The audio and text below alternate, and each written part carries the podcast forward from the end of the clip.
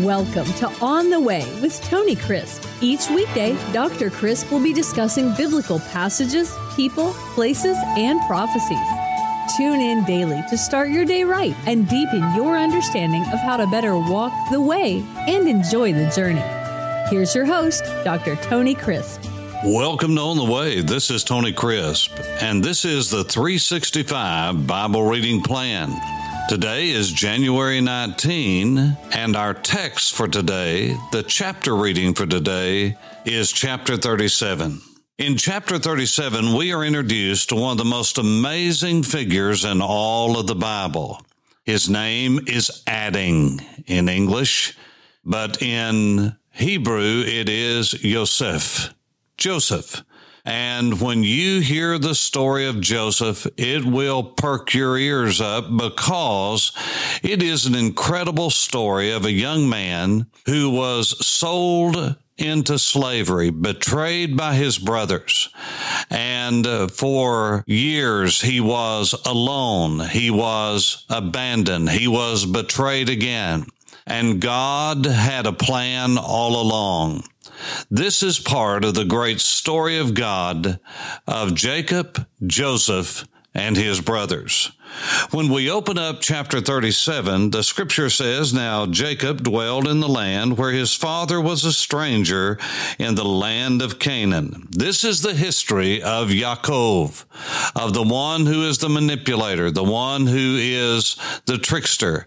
But as you will recall, he met God, wrestled with God, and God changed his nature, changed his name, and now Jacob is a brand new man. And Joseph is 17 years old. Now that's important as a historical note because we know that Joseph was 30 years of age when he began to rule over Egypt. He was 30 years of age. And so that is 13 years after the opening of chapter 37. 13 long years of betrayal, of abandonment, of being forgotten, of being misjudged, maligned, lied about, all of these things as a young man. Now remember, Joseph even wasn't considered a man at age 17. The biblical age of manhood, check it all the way through the Bible, is 20 not 16, not 17, not 18, not 21, but 20. And the greatest example of that, just so you will understand that I'm not just making this up, God held everyone to a greater accountability from the day they turned 20 years of age. They were considered a man ready to war, ready to go out to battle. And when the children of Israel rebelled against God and would not go into the promised land, the scripture says that those who were 20 years of age and above, that is, they had turned 20 on their birthday, none would enter into the promised land save Joshua and Caleb. And so the accountability is different before age 20 as it is from 20 and above. And I often tell moms and dads, but especially moms, after your son is 20, don't talk to him like he is a teenager. Often mothers will rebuke me and say, well, if he acts like a teenager, I'm going to treat him like a teenager. Well, that's not your decision to make because God no longer looks at that person as less than a man in age and accountability. Now God looks at him different. And if God speaks to him different, talks to him different, acts differently toward him, a different accountability, it would behoove all of us to follow God's lead and begin to talk to young men as men when they turn 20. And that will add to the respect factor to those who speak to them. Now back to Joseph. God is about to fulfill what he said to Abram back in chapter 15. Abram was not Abraham yet. He was still Abram. And in chapter 15, when the great covenant was made that we have discussed and read about, God said something, but he did not say how he was going to bring something to pass. He just said what he was going to do. And so he says in Genesis chapter 15 and verse 10, now when the sun was going down, a deep sleep fell upon Abram and behold, horror and great darkness fell upon him. Then he said to Abram, that is, God said to Abram, know certainly that your descendants will be strangers in a land that is not theirs that was Egypt, and will serve them, that is slavery. And they will afflict them, that is, the Egyptians will afflict your lineage 400 years. And also the nation whom they served, that they were enslaved by, I will judge afterwards. They shall come out with great possessions. Primarily, why did God send the people, the descendants of Jacob, the descendants of Isaac, the descendants of Abraham, why were they sent into Egypt?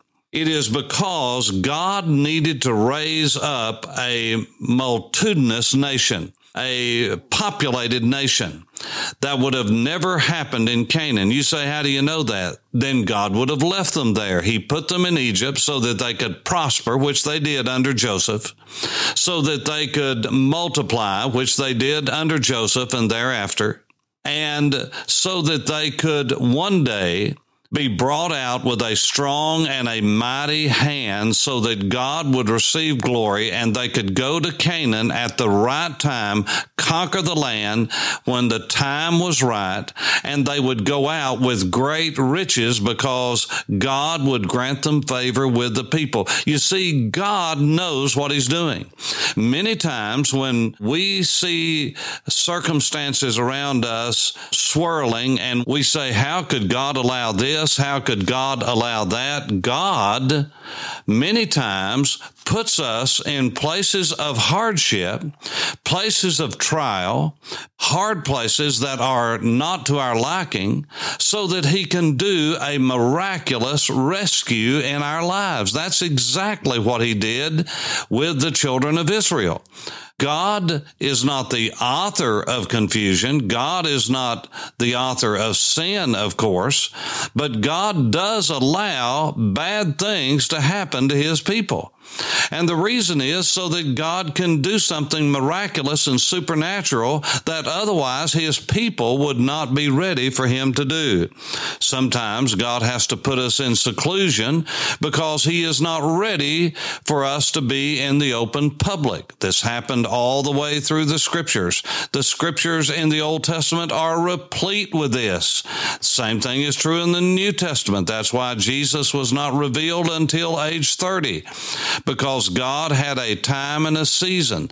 The same reason the apostle Paul had to go into Arabia for three years by himself. Why? Because God was doing something.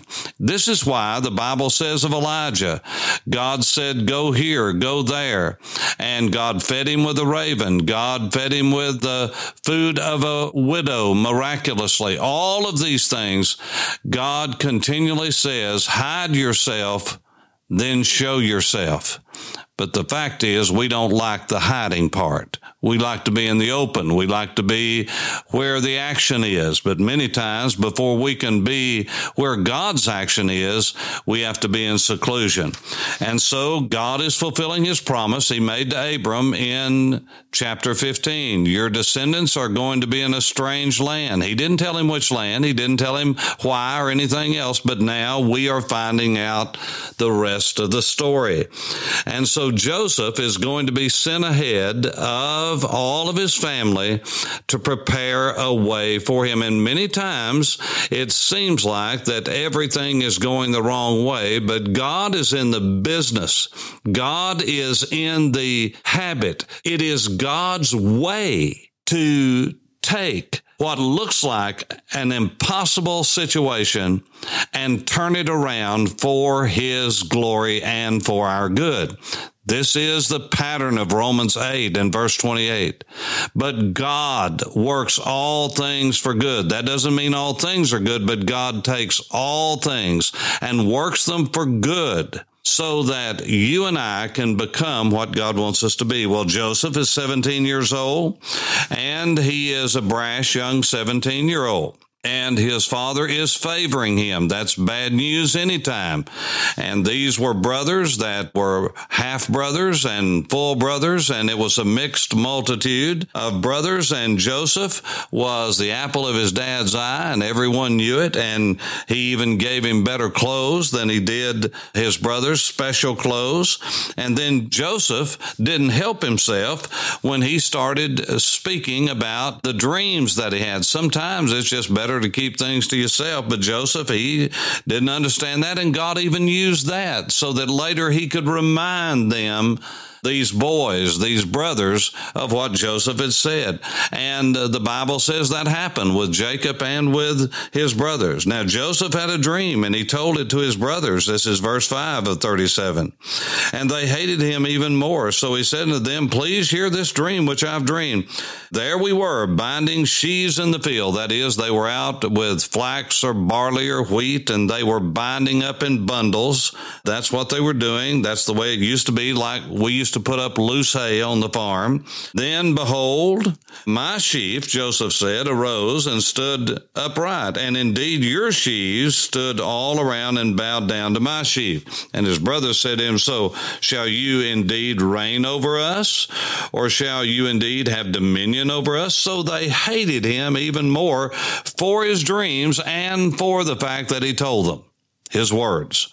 Then he dreamed still another dream and told it to his brothers and said, Look, I have dreamed another dream, and this time the sun, the moon, and the eleven stars bound down to me. So he told it to his father and his brothers, and his father rebuked him. Jacob said, Now wait just a minute. What is this dream you've dreamed? Shall your mother and I, your brothers indeed, come and bow down to the earth before you? And his brothers envied him, but his father kept this matter in his mind. His father kept this matter in his mind is in italics. That means it's not in the text, but there to help make sense. Do you remember what happened when all of the things happened that surrounded the birth of Jesus and all the things that were said? The Bible says that people marvel, but Mary pondered these things in her heart. You see, God told those parents, Mary and Jacob, well, there may be something to this. You know, I work in mysterious ways, and that's exactly what he did. And the story goes on. His brothers went out to feed their father's flock in Shechem. This was north of where they were by about 50 miles from Hebron and the valley of Hebron up to Shechem. You have to walk that patriarchal highway from Hebron up by Bethlehem, Jerusalem, Bethel, Shiloh, Gerizim, all the way to Shechem, about 50 miles. And so a certain man, verse 15, found him, that is Joseph, and he was just wandering around in the field, probably wondering where next. So he said to him, I am seeking my brothers. Please tell me where they are feeding. And the man said, They have departed from here, for I heard them say, Let us go to Dothan. Now, Dothan is a valley about 15 miles farther north. And so, indeed, you can see in that Dothan Valley, the Valley of Dothan, you can see that people coming to you a good ways off. They were in the middle of the valley. They saw Joseph and they said, Look at this. Here comes that dreamer. Let's see what becomes of his dream. So they conspired against him. You know the story. What they did is they grabbed him. They took his coat off of him that he had been bragging about and wearing around. They threw him into a pit, probably a cistern. When they did that, they were going to decide what they were going to do leave him in the pit or uh, let him die or whatever. And the scripture says in verse 25, they sat down to eat a meal. Then they lifted up their eyes, and there was a company of Ishmaelites, sons of Ishmael. Now, in verse 28, you will see that these Ishmaelites are called Midianites. You say, well, which is right? Yes. They are one and the same. And these Midianites had come from across Jordan in what's called Gilead. They had crossed at the crossing just below the Jezreel Valley, had come in the eastern end of the Jezreel Valley, had come to a pass. I can show you where the pass is to this day that would lead you into the valley of Dothan, Dothan.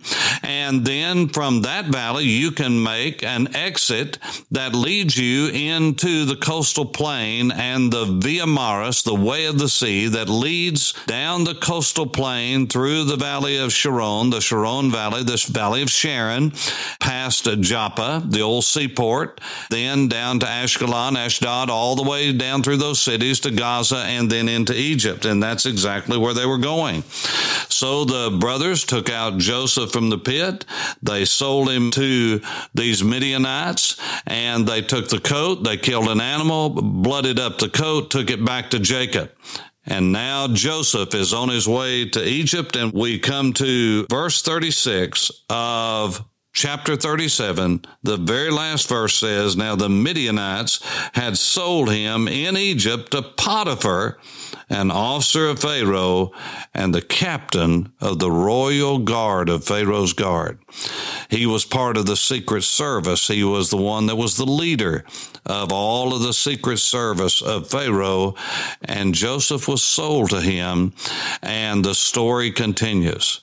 God took in the chapters ahead what his brothers meant for evil.